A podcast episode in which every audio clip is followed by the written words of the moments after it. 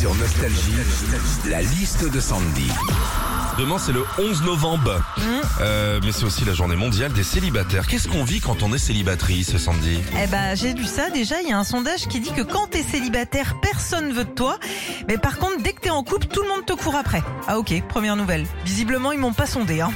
Quand t'es célibataire aussi, t'as pas de compte à rendre. Le soir, tu peux rentrer plus tard que prévu, bourré comme un coin avec un mec ou une nana d'un soir. Personne va te prendre la tête. Non, le seul truc qui peut te prendre la tête, c'est de mettre la clé dans la serrure. Enfin oui, il y a plein d'avantages à être célibataire. Tu t'engueules avec personne, tu vis comme tu l'entends, t'as pas à rentrer dans des discussions de 7 ans sur des sujets dont tu te fous royalement. En fait, être célibataire, c'est comme une assurance MMA. Zéro tracas, zéro blabla, célibat.